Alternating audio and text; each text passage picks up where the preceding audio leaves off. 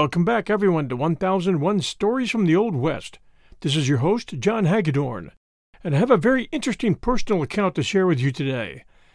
This one is written by one of the survivors of the Battle of Beecher's Island, who was a young Jewish boy who had signed up as a scout for the U.S. Cavalry, gone into the battle as yet untested, and according to numerous accounts, fought as heroically as the most experienced of the men there, drawing heaps of praise from his commanders afterwards.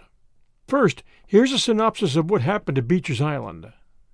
It was September 17, 1868, when a large party of Cheyenne, Arapaho, and Lakota warriors attacked a group of 50 U.S. Army volunteer scouts under the command of Major George A. Forsyth and Lieutenant Frederick H. Beecher on the Arickaree River about 18 miles southeast of Wray, Colorado.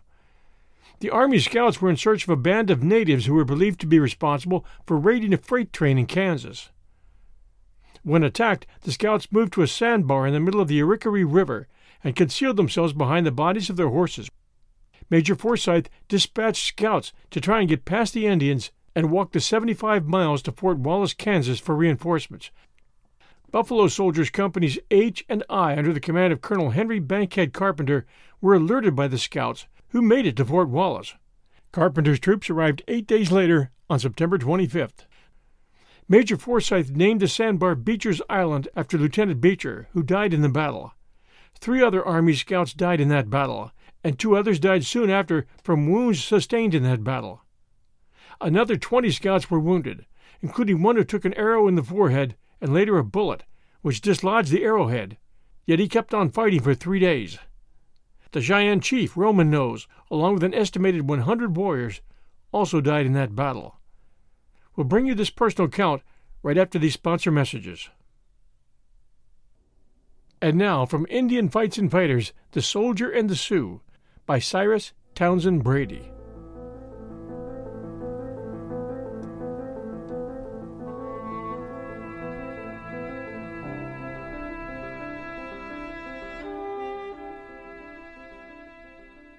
A note from the author. By great good fortune, I am permitted to insert here a private letter to me from Mr. Sigmund Schlesinger, the Jewish boy referred to in Chapter 6, which, as it contains an original account of the defense of Beecher's Island from the standpoint of one of the participants, is a unique document in our Western historical records. For several days we had been following an Indian trail so broad that it looked like a wagon road. Those in our command experienced in Indian warfare told us that we must be on the track of an Indian village on the move, with a large herd of horses. Evidently, they knew that we were behind them and seemed to be in a hurry to get away, for we found camp utensils, tent poles, etc., which had been dropped and no time taken to pick them up. Among other things, we saw fresh antelope meat, quarters, etc., and although our rations were nearly, if not all, gone, except some coffee and very little sow belly, we did not dare eat the Indians' remnants. The night of September 16th before the attack next morning, Scout Culver, who was killed next day, pointed out to a few of us some torchlights upon the hills that were being swung like signals. I knew that something would be doing soon, but, like a novice, I was as if on an anxious seat, under a strain of anticipation, expecting something strange and dangerous. The next thing that I now recall was that I was awakened just before daylight by a single cry Indians! so loud and menacing that when I jumped up from the ground, I was bewildered and felt as if I wanted to ward off a blow coming from what I knew not where, for it was still quite dark. That cry I will never forget. Soon I perceived a commotion among our horses and mules. The Indians, about a dozen of them, tried to stampede them. I could see in the dawning light the outlines of a white horse in the distance, and from the noise I realized that they were driving some of our stock before them. Later, in the daylight, we could recognize some of our ponies on a neighboring hill in the possession of the Indians. As soon as we crossed from the north bank of the river to the island, just before the attack, we tied our horses and pack mules to shrubs as best we could. During the day, a mule with a partial pack on his back got loose and wandered around the vicinity of my pit.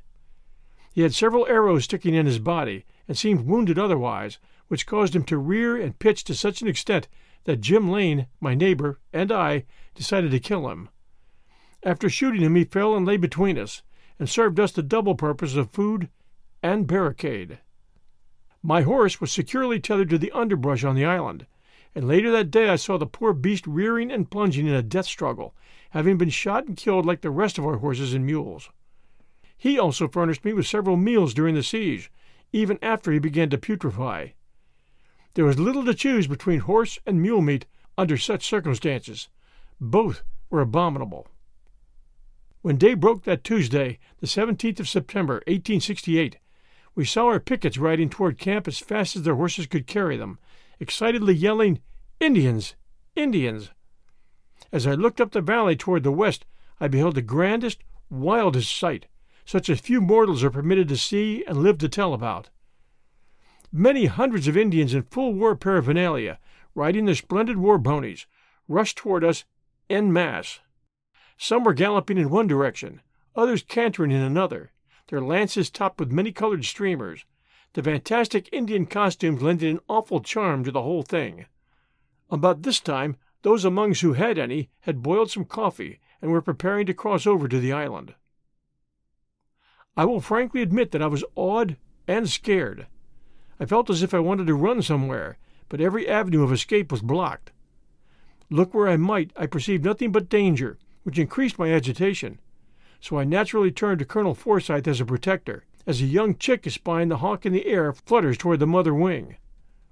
Under such conditions of strain, some things engrave themselves vividly upon your mind, while others are entirely forgotten. I remember that distinctly, as in my trepidation I instinctively kept close to the colonel. I was reassured by his remarkable self possession and coolness.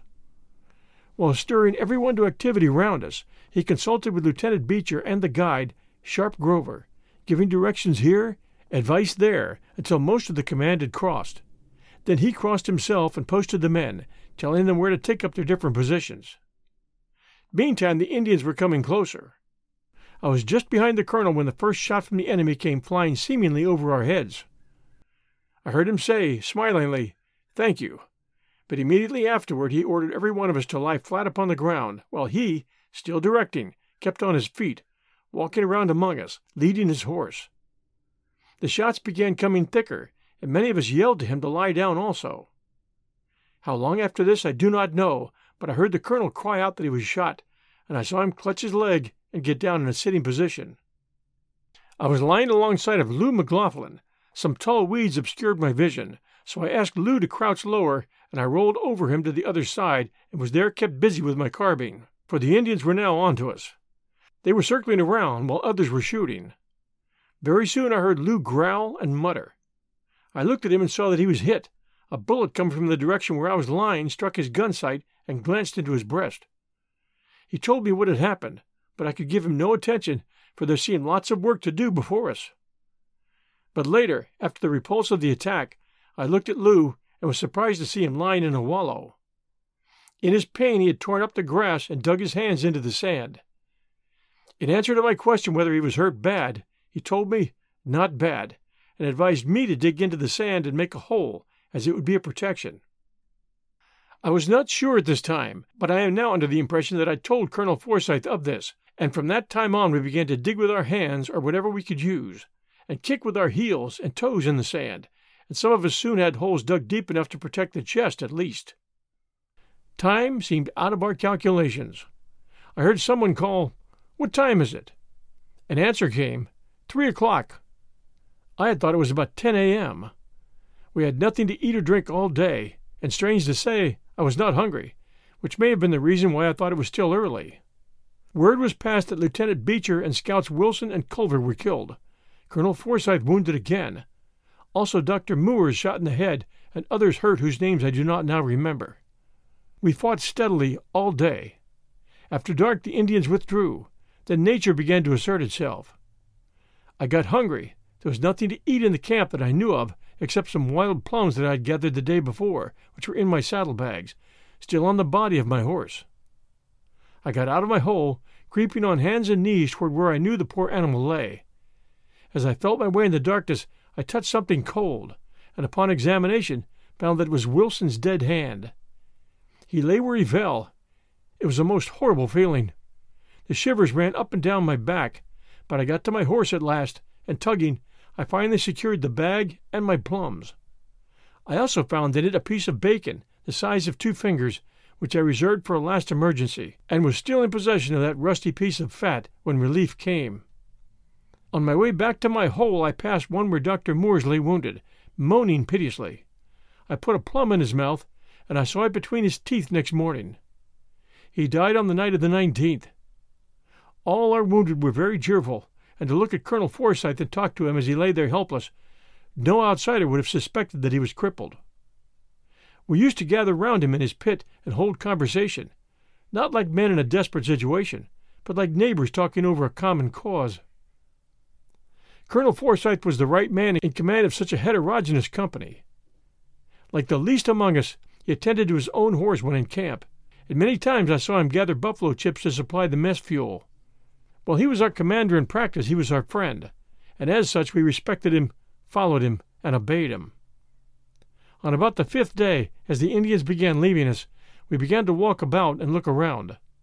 About fifteen or twenty feet from my pit, I noticed a few of our men calling to the rest of us. I ran to the place, and there, against the edge of the island, I saw three dead Indians. Their friends evidently could not reach them to carry them off, which explained to us the persistent fighting in this direction. When I got there, the Indians were being stripped of their equipments, scalps, etc. One of them was shot in the head, and his hair was clotted with blood. I took hold of one of his braids and applied my knife to the skin above the ear to secure the scalp, but my hand coming in contact with the blood, I dropped the hair in disgust. Old Jim Lane saw my hesitation, and taking up the braid, said to me, My boy, does it make you sick? Then, inserting the point of the knife under the skin, he cut around, took up the other braid, and jerked the scalp from the head. I'd been about three years in that country and four years in America, and life on the plains under such hardships as I had undergone hardens the sensibility. Yet I was not quite ripe for such a cutting affray, even with a dead Indian. After this we were not molested, but devoted our time to looking around for something to eat besides the rotten horse and mule meat, which we boiled several times in water and powder, not to get it soft, but to boil out the stench as much as possible. We found some cactus fruit and killed a coyote, of which the brains and a rib were my portion. Aside from this, we had nothing but horse and mule during the siege, which soon told on our bowels. But in spite of all this, I do not remember a despondent man in our crowd. One morning, being the ninth since we were attacked, I was lying outside of my pit, having done some guard duty during the night. I was half dozing and dreaming of home and a good meal. I felt so homesick and so hungry when I heard someone call attention to something moving on the hill. I was all attention at once. Soon I heard again, I think that's Dr. Fitzgerald's greyhound. Whoever it might be, we would welcome. We would even have been pleased to have the Indian attack on us again, in hopes of killing one of their horses for fresh meat. But it was soon evident that help was coming, and when I finally realized this fact, enfeebled as I was, I jumped up and joined in a lunatic's dance that was in progress all around us. Those on the hill must have seen us, for there was a rush of horsemen down the hill toward us, followed by one or two ambulance wagons. They were as eager to reach us as we were to greet them, and as I ran uphill I noticed a soldier on a white horse coming full tilt. The momentum carried him past me, but in passing I grabbed his saddlebag and was taken off my feet, but it would have taken more than one horse to drag me from my hold. I suspected some eatables in there, and as soon as he could stop, without dismounting, he assisted me to open that bag. With both hands I dived in, and with each hand I clutched some hardtack, but only one hand could reach my mouth, my other was in the grip of one of our men, who ravenously snatched the tacks. We ate, cried, laughed, and ate, all in a breath. As soon as possible, we put our dead in the ground. Those that died at one end of the island were cared for by those in that vicinity, and others in their vicinity, so that one part of the island was not aware of the location of the corpses of the other part. At least I did not know where the bodies lay of those killed on the eastern end of the island. So one time as I walked around among the pits, I noticed something red and round sticking out of the sand, like a half buried red berry. I kicked it, but by so doing it was not dislodged. I kicked again, but to no result. I then looked closer and discovered that it was the nose of a dead man. I called others to my assistance, and we fixed matters so that no desecration was possible again. Our mortally wounded were made as comfortable as possible before they died. I assisted at such ministrations given to Lieutenant Beecher. We removed his boots, coat, etc., and of course These things were not replaced on the body after he was dead, but lay around unnoticed. My shoes were quite badly worn, especially after being used for digging in the sand. So when relief came and we were preparing to leave the island, I put on his shoes, which were just about my size, and wore them even after I got back to New York City, leaving my old shoes in their stead on the island. At one of our sittings around Colonel Forsyth in his pit, the incident of killing the coyote was discussed, and plans were suggested for the killing of more of them. Along with others, I also suggested a scheme, but it was ridiculed, and I soon retired to my pit, which was near enough to the colonel's so that I could hear what was said there. One of the men remaining was saying uncomplimentary things about me, when the colonel silenced him, telling him that I was but a boy unused to such things, and that, under the circumstances, I was doing better than some of the older men. Colonel Forsyth is unconscious of the fact that I am very grateful to him for his kindness to that strange boy among those strangers, and that I still hope some day that I may have the opportunity to show my appreciation. Jack Stillwell and I were the only boys in the company, and naturally gravitated toward each other. We were friends as soon as we met, and chums before we knew each other's names. When the colonel asked for volunteers to go to Fort Wallace for help, Jack was among the first to announce himself. I wanted to go with him, but the colonel gave no heed to my request. Even Jack discouraged me, for he knew I was too inexperienced. After Colonel Carpenter came to our relief, Jack was not with him, which made me and the others feel very uneasy. The day after Colonel Carpenter's arrival, we saw the mounted sentinel that had been posted by Colonel Carpenter on a high eminence in the hills about three miles from the island, signaling that a body of men was approaching, which created a flutter of excitement but there was a strong sensation of security, mingled with a sense of dependence upon our black rescuers permeating our emaciated party, after being cooped up, so to say, for so long a period in dread and suspense. At least that was my sensation. I remember watching that vedette, horse and rider turning around and around, being the only moving object in that dim distance, indicating to the anxious watchers that either friend or foe was in the vicinity. As he showed no inclination to leave his post, it was soon evident that he had no fear of the approaching column, and that friends were coming. Not long after, a few horsemen were seen coming round the bend of the river bed, and among them was my friend, Jack Stillwell. Nearly all of us ran to meet the party. Soon Jack jumped from his horse, and then his joy to see so many of us alive again, he permitted his tears free flow down his good honest cheeks. I kept up correspondence with him all these years past. Last year he died. He was a big hearted, jovial fellow, brave to a fault. Author's Note 38 Jack Stillwell studied law and ultimately became a judge in Texas. He was a friend of Generals Miles and Custer, also of Wild Bill Hickok, Texas Jack Omohundro, and other famous figures on the frontier. And when he died a couple of years ago, he was the subject of glowing tributes from high and low alike. Thank you for joining us for Chapter 7 of Indian Fights and Fighters by C.T. Brady. If you're enjoying our show, please do take a moment and send us a review. We would appreciate that very much. At Apple, just search 1001 Stories from the Old West and send us a review. Thank you. This is your host and storyteller, John Hagedorn. We'll return in two weeks with another story from the Old West. Hope you enjoyed it.